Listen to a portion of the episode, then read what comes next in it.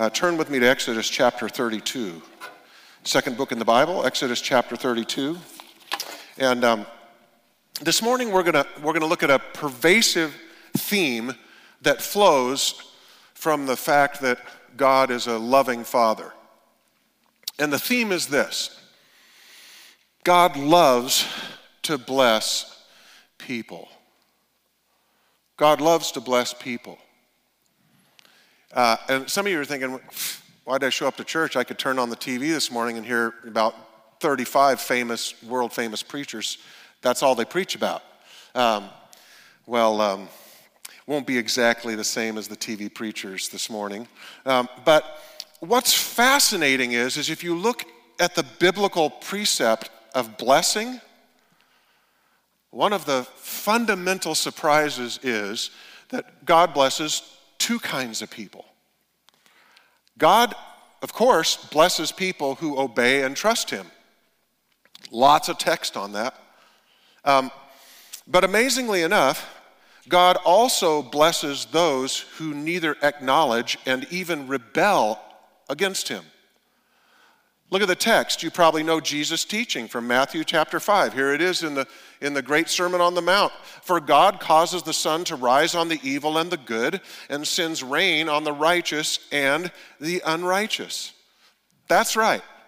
God blesses both the just, in the Old English, the just and the unjust. And this is called, the theologians call this common grace.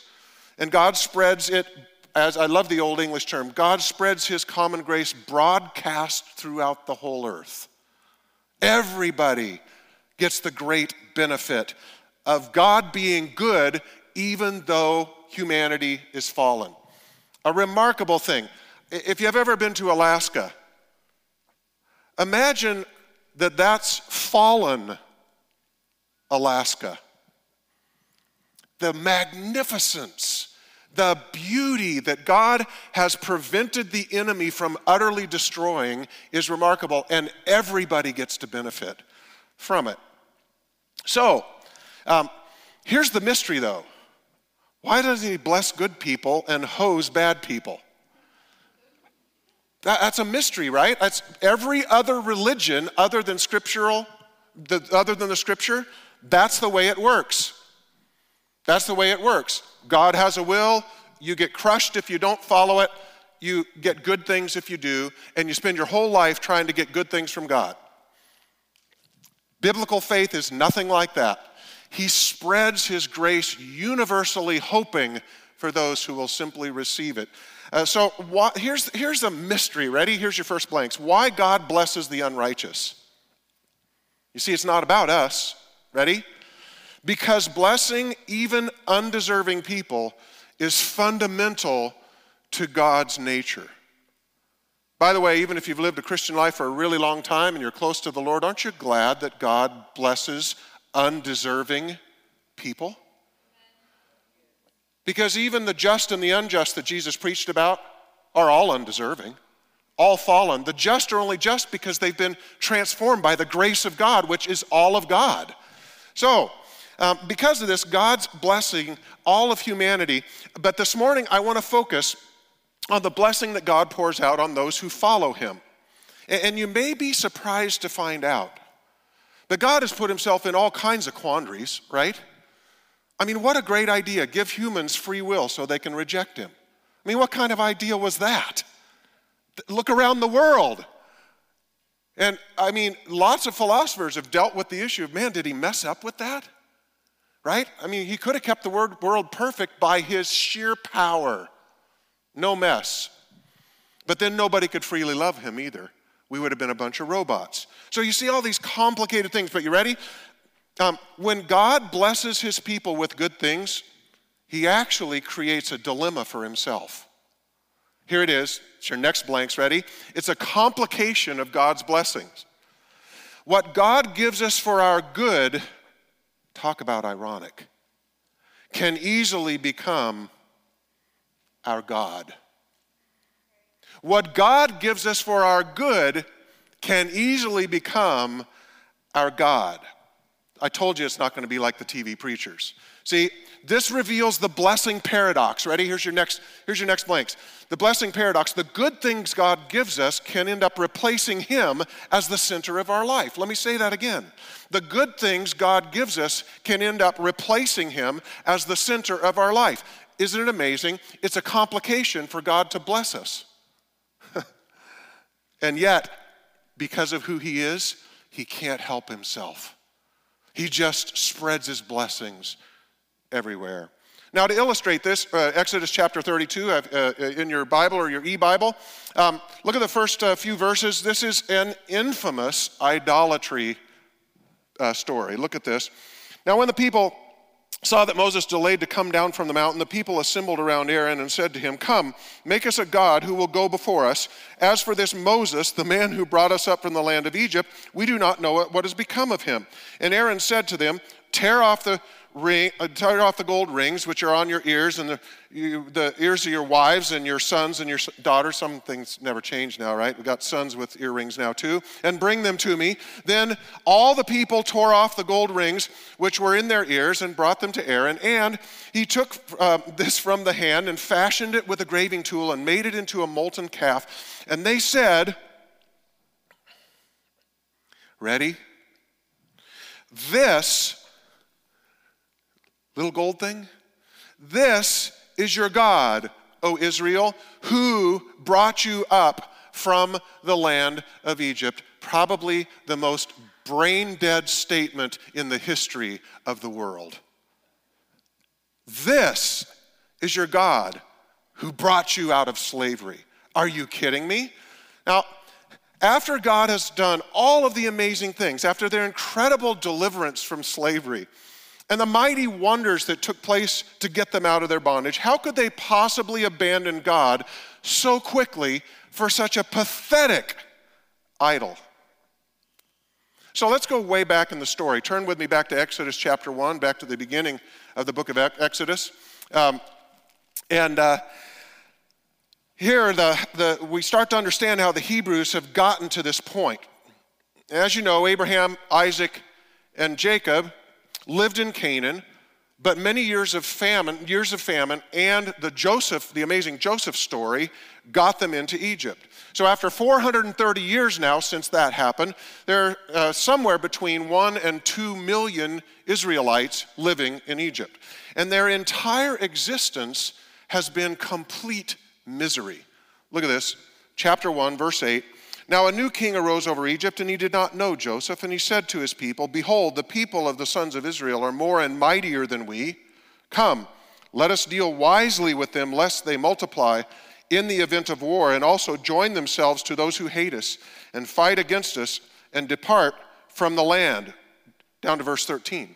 And the Egyptians compelled the sons of Israel to labor rigorously, and they made their lives bitter and hard labor in mortar and bricks and all kinds of labor in the field, all their labors which they rigorously imposed upon them. But amazingly enough, their wonderful God heard their cries. So we move forward in time. Now, the 40 years nearly where Moses killed an Egyptian, Pharaoh chases him.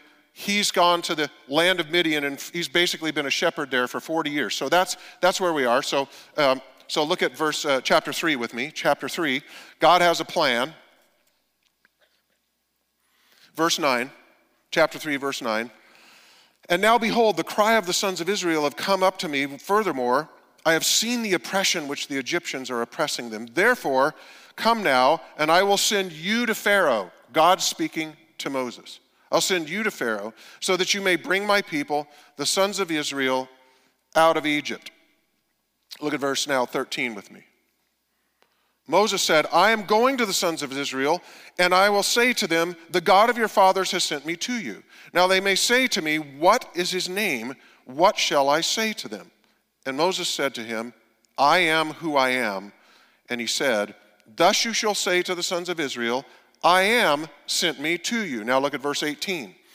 And they will pay heed to you And you and the elders of Israel will come to the king of Egypt, and you will say to him, The Lord, the God of the Hebrews, has met with us. So now, please, let us go a three days' journey into the wilderness that we may sacrifice to the Lord our God. But I know that the king of Egypt will not permit to you to go except under compulsion. So I will stretch out my hand and strike Egypt with all my miracles, which I shall do in the midst of it. And after that, he will let you go. Look at verse uh, 18 with me now. Okay, no, we already did that. So look at this. Despite their lack of faith, amazingly enough, God came through big time. Now go over to chapter 13. Lots happening in between, just kind of perusing the story, but looking at some of the details. Look with me at chapter 14, verse 10. Ah, no, 13, verse 18, verse. God led them out the way, of the wilderness, to the Red Sea 13, verse 18. And the sons of Israel went up in martial array from the land of Egypt. Now, verse 21. And the Lord was going before them in a pillar of cloud by day to lead them on the way, and a pillar of fire by night to lead them by night, that they might travel by day and by night. So Pharaoh lets them go, and now he has a change of heart. And so he pursues them, and they're trapped at the shores of the Red Sea. Ready? Exodus chapter 14, verse 10. As Pharaoh drew near, the sons of Israel looked, and behold, the Egyptians were marching after them, and they became very frightened. So the sons of Israel cried out to the Lord. Now, verse 13. But Moses said to the people, Do not fear. Stand by and see the salvation of the Lord that he will accomplish for you today. For the Egyptians whom you have seen today, you will never see them again forever. The Lord will fight for you while you keep silent. And then came one of the most amazing events in the history of the world. Look at verse 21, the next paragraph. Then Moses atta- uh, uh, stretched out his hand over the sea, and the Lord swept the sea back by a strong east wind at night and turned the sea into dry land, so the waters were divided.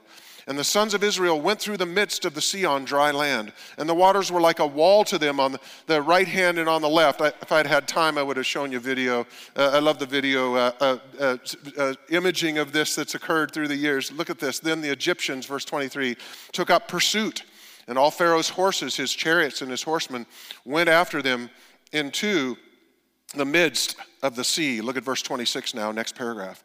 Then the Lord said to Moses, Stretch out your hand over the sea so that the waters will come back and the Egyptians and will come over the Egyptians, their chariots, and their horsemen. So Moses stretched out his hand over the sea, and the sea returned to its normal state at daybreak, while the Egyptians were fleeing right into it.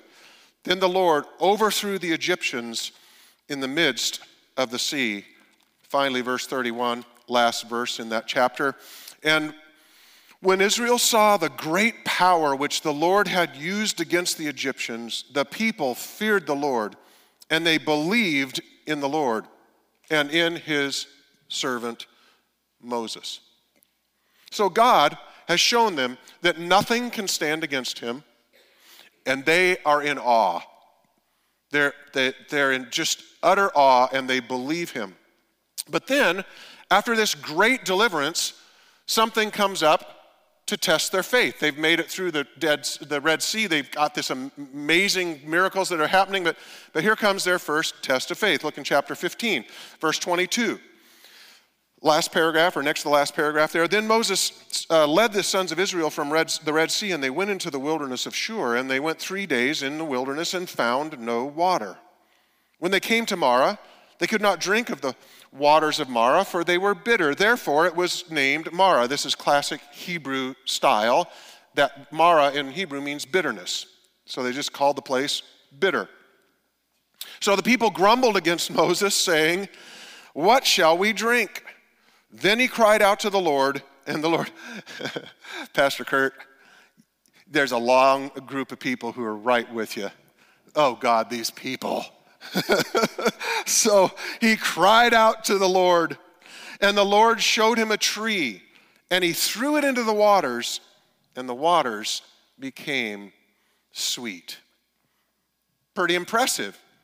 Red Sea, Pharaoh's taken care of.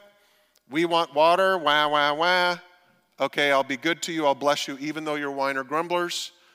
Ah, beautiful, tasting, sweet water.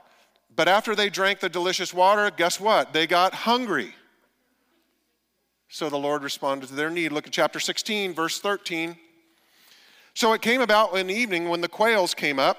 Quail, you know how much does it cost to buy quail at a restaurant nowadays? 50 bucks? I mean, this is good food. So it came about that evening that the quails came up and covered the camp. In the morning, there was, um, there was a layer of dew around the camp. When the layer of dew evaporated, behold, on the surface of the wilderness, there was a fine flake like thing, fine as the frost on the ground. When the sons of Israel saw it, they said to the, one another, What is it? By the way, classic Hebrew, right? Do you know what manna means? Manna means, what is it? So that's how they named things.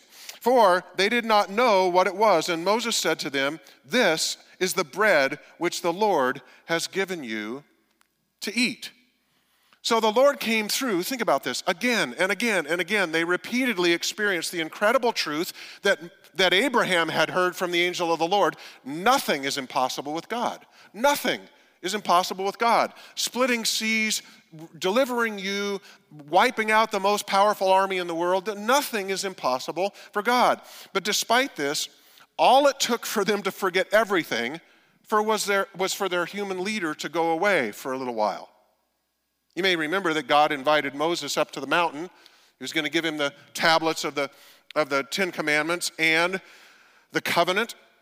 But while Moses was gone, the Israelites showed how quickly they could dump God and accept substitutes for God. And during his absence, we come back to right where we began, go back to chapter 32. Look with me at verse 3 now.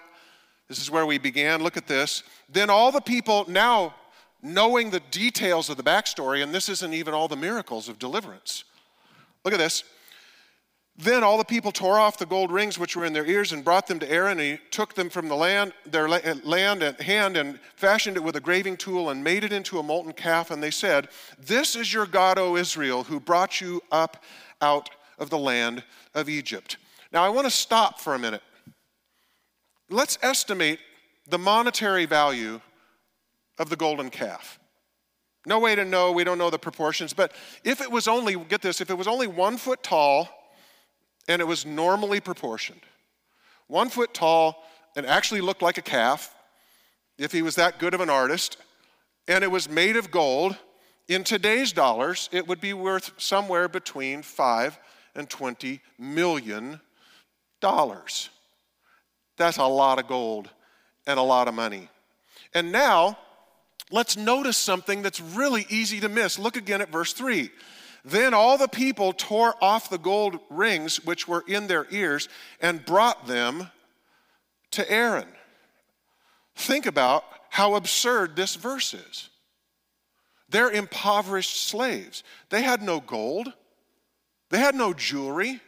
So notice, it's the, you ready? Is in your notes. It's the unasked question in the golden calf story where in the world did they get all that gold. Well, it turns out that if you go back to where finally, finally Pharaoh said they could leave Egypt, after the plagues, the Egyptians, they were incredibly ready to get rid of the Jews. And so they said, Yeah, wow, go for it. Please leave. We're done with the plagues. We don't want to see number 11. And now Moses instructed Israel to make a ridiculous request from the Egyptians on their way out of town. Look with me, go back to chapter 12 chapter 12 of Exodus. And here's, here they are. They're, they're leaving town, right? Um, and uh, I love this. This is great. Look at chapter, uh, chapter 12, verse 35. Verse 35. Now the sons of Israel had done according to the word of Moses, for they had requested from the Egyptians articles of silver and articles of gold and clothing. And the Lord had given the people favor. Isn't that amazing? He gave the Hebrews favor in the sight of the Egyptians. This has nothing to do. Remember, the day before, the week before, the decade before, the century before, the Hebrews were worth less to the Egyptians than their dogs were worth to them. All of the favor of God, look at this, so that they let them have their request. Thus, they plundered the Egyptians. Amazing. So here's the answer to the unasked question. Here's your blanks. All of their gold, in quotes, all of their gold came to them purely by the gift of God's favor. Listen, church. So let's stop and think about who they were before God came on the scene. They were slaves, children of slaves, grandchildren of slaves. But God delivered them. He showed them what an amazing Savior He is. And on top of that, God has now made them rich. Huge amounts of gold and silver and jewelry and clothing. Amazing. And, notice, they didn't earn their gold. Their gold came to them by the wonderful benevolence of a gracious God. Their treasures came to them by the bountiful hand of their possessions, and folks, their possessions weren't theirs.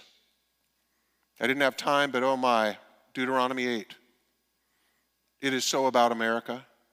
When you come into the land and you live in houses that you have not built, and all that you touches, all you touch turns to wealth and riches.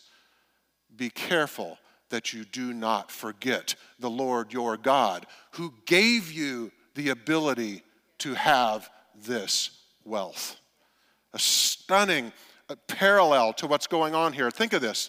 Their treasures came to them from God's hands. They're ready? Their possessions, listen, church, their possessions weren't theirs. Their possessions belonged to someone else. So here's the bottom line of the golden calf event. Here's your blank. Ready? God's people made the gold that He gave them into an idol.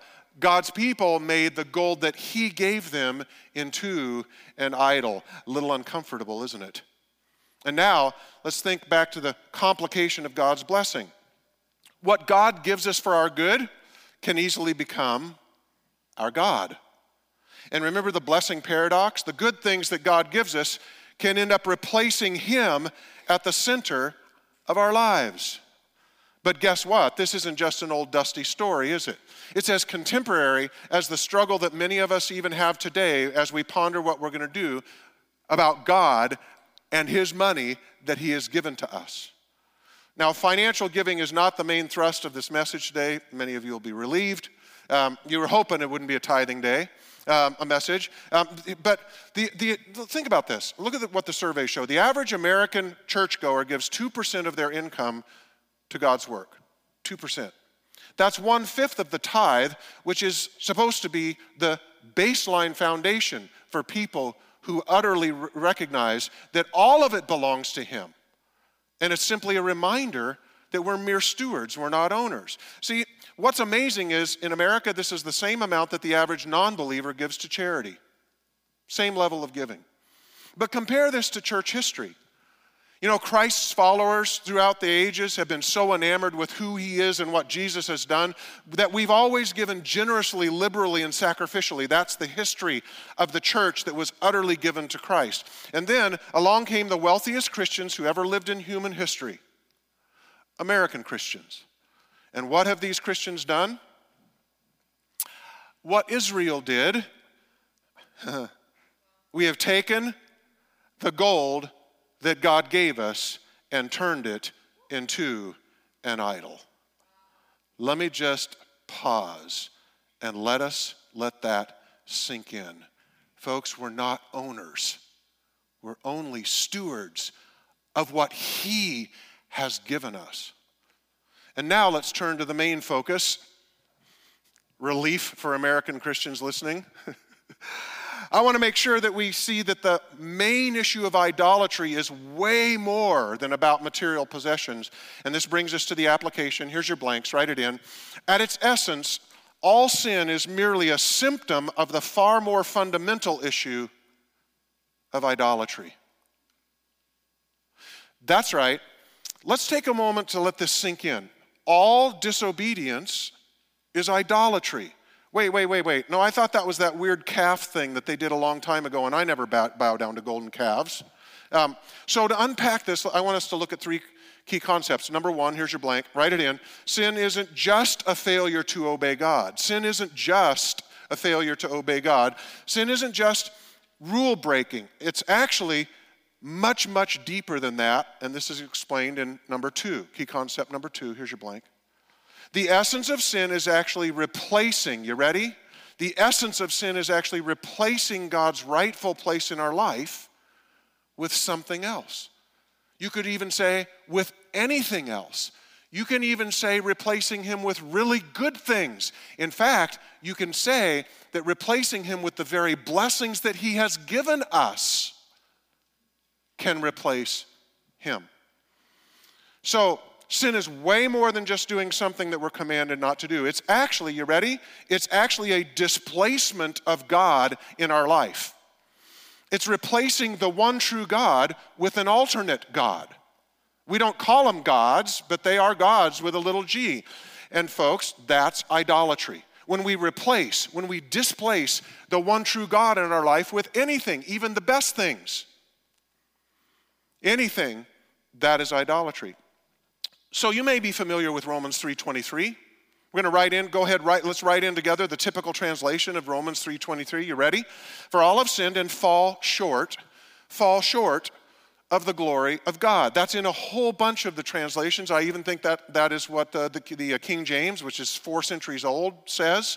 Um, um, but the meaning isn't clear with that translation of the, uh, of the original Greek. See, in, in Greek, falling short sounds like missing the mark, like you aimed at a target and you, and you didn't shoot far enough, right?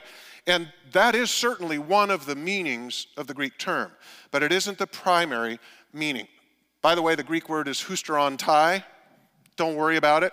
Um, uh, you know, I'm one of those uh, Greek geeks. I'm not, I, am not yet, I don't really, really know it, but I know, I know how to read people who do really know it. Um, so the word actually means, you ready? You know what the word actually means? It means to lack. To lack to lack. L A C K. So, ready? Here's the literal translation. Write it in. For all have sinned and lack the glory of God. Now, that can go right over our heads, but let me explain the profound, incredible meaning of that. This means that we could have had the glory of God. We could have basked in his beauty. We could have stood in awe of who he is. But instead, we chose something else, something other than having the glory and the beauty and the wonder of God. We lack the glory because we chose something else. Key concept number three.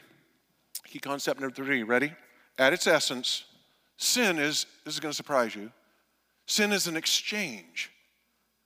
At its essence, sin is an exchange. We exchange experience God's incredible greatness for some pathetic, worthless counterfeit. And we see this very point made clear in, by the way, I don't know if you know, but Romans 123 is a theological perfect parallel to Romans 3:23, but it's way less famous and it doesn't make as much sense until now when we understand what the Greek means about lacking the glory of God. Ready? Write it in. Here's what here's the point that's made clear in Romans 1:23. Write it in. They exchanged the glory of the incorruptible God for an image and think about it. Yes, can the image be a little golden calf? Sure, it can be. But it can be any gold. It can be anything great. It can be any blessing. It can be, it can be a wife or a husband. It can be something incredibly wonderful. It can be, you know what? It can be ministry. There are some people who are so interested in ministering and working for God that they forget loving Him because it becomes about success or whatever. It can be all of the good things. In fact, by the way, it really isn't cow manure that becomes a false God. It's good things like gold that God gives us. Isn't that amazing? So look at how I love, I love this concept. Um, what this means is instead of having Him, instead of having Him, we choose some cheap, valueless thing, or an experience, or a habit, or a pleasure, or even a relationship instead of having Him. If any relationship displaces God, they are an idol. So, I love how theologian John Piper insightfully says this. It's in your blanks. This is so powerful. Powerful. I'll read it twice because there's three blanks. Look at this. This is the deepest problem with sin. It's the exchange of God's infinite value and beauty for some fleeting inferior substitute. This is the great insult. This is the deepest problem with sin. It's the exchange of God's infinite value and beauty for some fleeting, inferior substitute. Notice the exchange? This, it's the displacement of God. This is the great insult. So, the reason sin is such a crime is because it looks in the face of God who's offering him very, his very self. And you know what it says? I want something else. Think of it it's an exchange. This is the epitome of idolatry. It's the essence of exchanging the glory of God for an image. And scripture tells us that it's impossible to live the Christ life while continuing to choose something else. You can't live the Christ life and exchange Christ at a whim for, oh, but now I want that instead of Christ for a while. That's not the Christ life. So, now we see how little we understand sin. Here we thought that it's just some trite little bending of a rule here and there that at night you go, now I daily be down to sleep, sleep, and you throw in other stuff and say, forgive me for what, what I've done wrong. No, no. Sin is actually looking in the face of God and saying, I don't want you, I want that. Wow. God, forgive me. I have such a subtle, lukewarm view of what my disobedience means in the face of God. And there's a perfect illustration of this concept in an ancient biblical character. In Hebrews 12, the writer is talking about holiness, and then the text announces a man who was the opposite of, was antithetical to holiness. And here's what it says. Ready? Look at this in Hebrews chapter 12. Talk about a hose job verse for one guy. See that no one is immoral or godless like Esau. Oh my goodness, I'm so glad it doesn't say like Dan. How about you? I mean, can you imagine the eternal word of God hosing you forever as immoral and godless? I mean, there it is. Poor Esau. Now, why was Esau the prime example of being godless? Yeah, if you know the story, he and his brother, you know, they had issues, right? And he certainly wasn't a superstar for sure of Old Testament figures, but why single Esau out? I mean, this doesn't make much sense. Well, let's pick up the story. Turn with me back to Genesis. You're in Exodus. Turn to the book right before. First book of the Bible, Genesis chapter 25. And let's pick up the story where his previously barren mother, Rebekah, right? Parents are, are Rebekah and Isaac. And, and um, he's miraculously, the God has miraculously given twins to Rebekah and, and, and, to Isaac, and they are Jacob and Esau. So let's, let's look at what the scripture says about these boys. Verse 27 of Genesis chapter 20, uh, 25. Last paragraph there, right? When the boys grew up, Esau became a skillful hunter, a man of the field, but Jacob was a peaceful man living in tents. Now, Isaac loved Esau because he had a taste for the game, but Rebekah loved Jacob. By the way, parents, always a disaster. Doesn't matter what the issue is, you do that. Kids learn that one parent loves me more than the other. It is a calamity that goes for generations in a family. Verse 29 And when Jacob uh, had cooked stew, Esau came in from the field and he was famished. And Esau said to Jacob, Please let me have a swallow of that red stuff there. Ooh. For I am famished. Therefore, sounds scrumptious, doesn't it? Therefore, his name was called Edom, which this is classic Hebrew. That just means red. So they called him red, okay? But Jacob said, First, Sell me your birthright. And Esau said, Behold, I'm about to die.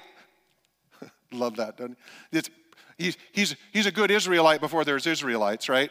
Um, I'm about to die, so what, what uses the birthright to me? And Jacob said, First, swear to me. So he swore to him and sold his birthright to Jacob. Look at verse 30 again. And Esau said to Jacob, Please let me have a swallow of that red stuff. Within the text, we see great, the great sin of Esau. Ready? Write it in. Here's Esau's great sin. He sold his very birthright for some, you ready? Red stuff. Esau surrendered his inheritance for red stuff. He exchanged the future, his whole future, for red stuff. Esau gave up all that was precious to him to fill his stomach. He sold, literally, he sold his birthright for the fleeting pleasure of temporarily fulfilling a desire. Listen, church. Gave his whole birthright away for it. Absolutely amazing. But how do we know that this was Esau's big sin? Right? I, I, from, the, from the story, you can't tell this was his big sin. Well, the only way you can ever be truly confident of the interpretation of Scripture is when Scripture interprets itself, and that's exactly what Hebrews tells us. Now, not out of context, let's now look at the passage back from Hebrews 12. It's right in your notes. Look at this. Make every effort to live in peace with all men and to be holy. So, this is a section on the holy life. Look at this. Without holiness, an astounding, earth shattering statement. Without holiness, no one will see the Lord. See to it that no one misses the grace of God and no bitter root grows up to cause trouble and defile many. So, see that no one is immoral. Now it's back to the what we lifted, ready? See that no one is immoral or godless like Esau, for here comes your blanks. Who for a single meal sold his inheritance rights as the oldest son. This passage, think about it, it shows an amazing contrast. it's, first, it's a renowned passage on holiness. But notice, when the writer picks an example of the opposite of holiness, guess who they don't pick? They don't pick Pilate, they don't pick Pharaoh, they don't pick Jezebel, they don't even pick they don't even pick Judas, right? And they don't pick a prostitute, they don't pick a drunkard, they don't pick a thief or a murderer. Whoever wrote the Hebrews, you know what? The person says, the person who is held up as the example of being immoral and godless is the one, ready? Who exchanged something of enormous value for a counterfeit. He exchanged his entire inheritance for a single meal. And now, look at key concept number three again. Look what you wrote in. At its essence, sin is an exchange, an exchange of something priceless for something that we want. Pastor Josiah, come on up. So, we've been offered the great, the greatest inheritance imaginable. We've been given the birthright of living for eternity in the home of the King of the universe. Did you hear that, church? Our birthright is living in the home of the King of the universe. Our Father's will and testament says this. Listen to what God's will, His will and testament says. He says, To them I bequeath all the riches of heaven. In fact, to them I give myself all of me. So look at the great tragedy of sin. Imagine us looking at our incredible birthright and then looking at the things of this world and forfeiting our entire priceless inheritance for inheritance for ready some red stuff. Listen church, right now some in a group this big and online, and those who will watch in the future, some of us may be risking our marriage, you ready? For a little bit of red stuff. Oh God, help us. Some of us are risking our entire family's future for some red stuff. What are we doing? Some of us may be forfeiting the purity of our mind and body for a bit of red stuff. Some of us may be destroying our future for a bit of red stuff. Some of us, folks, are risking our relationship with Jesus. You ready? For some red stuff. Some of us, like Esau, have risked our very birthright of eternal life for the fleeting pleasure of temporarily satisfying a desire. Now, throughout all of history, all the way back to the serpent in the garden. By the way, the Esau story is merely the Adam and Eve story in more detail. Ready? Think about this. The whole purpose of the enemy in all of human history has been to deceive humans into an exchange. An exchange, right? An exchange of walking in Eden in perfect communion with the Creator in a place like Alaska before it fell, in perfection. You ready? And what did they exchange it for? One lousy bite of fruit. Think of it. Listen to Piper again. This is the deepest problem with sin. It's the exchange of God's infinite value and beauty for some fleeting substitute. This is the great insult. Instead of having Him, we chose a cheap, valueless thing or an experience, a habit, a pleasure, or a relationship. We actually look into the face of our perfect, gracious, self sacrificing Savior, Jesus, and we say, I don't want you, I want that. Exchange. Remember what I said when we started this morning? Our real problem isn't actually sin. Sin is only the symptom of our real problem. Our real problem is idolatry, replacing God with something else. And now, having studied the golden calf and the red stuff passages, we're ready to see the depths of humanity's problem. Look at this. These stories give us a glimpse of the history of idolatry. We bow down, ready? We bow down to the worthless when we could have had the priceless. We bow down to the insignificant when we could have lived in the presence of the only one who ever gives anything its significance. We bow down to a pathetic bowl of red stuff, ready, when we could have had all the riches of the kingdom of God. Sin isn't the real problem, it's a symptom of the exchange. I don't want you, I want that. In a moment, we're going to sing. And as we do, I'd like each of us to think about the things that we're allowing God to take, uh, to take, uh, take the place of God in our lives. Think about, right now, start thinking. Think about what counterfeit gods are lurking around in your choices and decisions. Because that's what they are. They're counterfeit gods. And in these moments, as you identify them, Ask the Holy Spirit to cleanse your heart and to become the center of everything so that you can actually experience the glory of the incorruptible God in your life. Stand with me.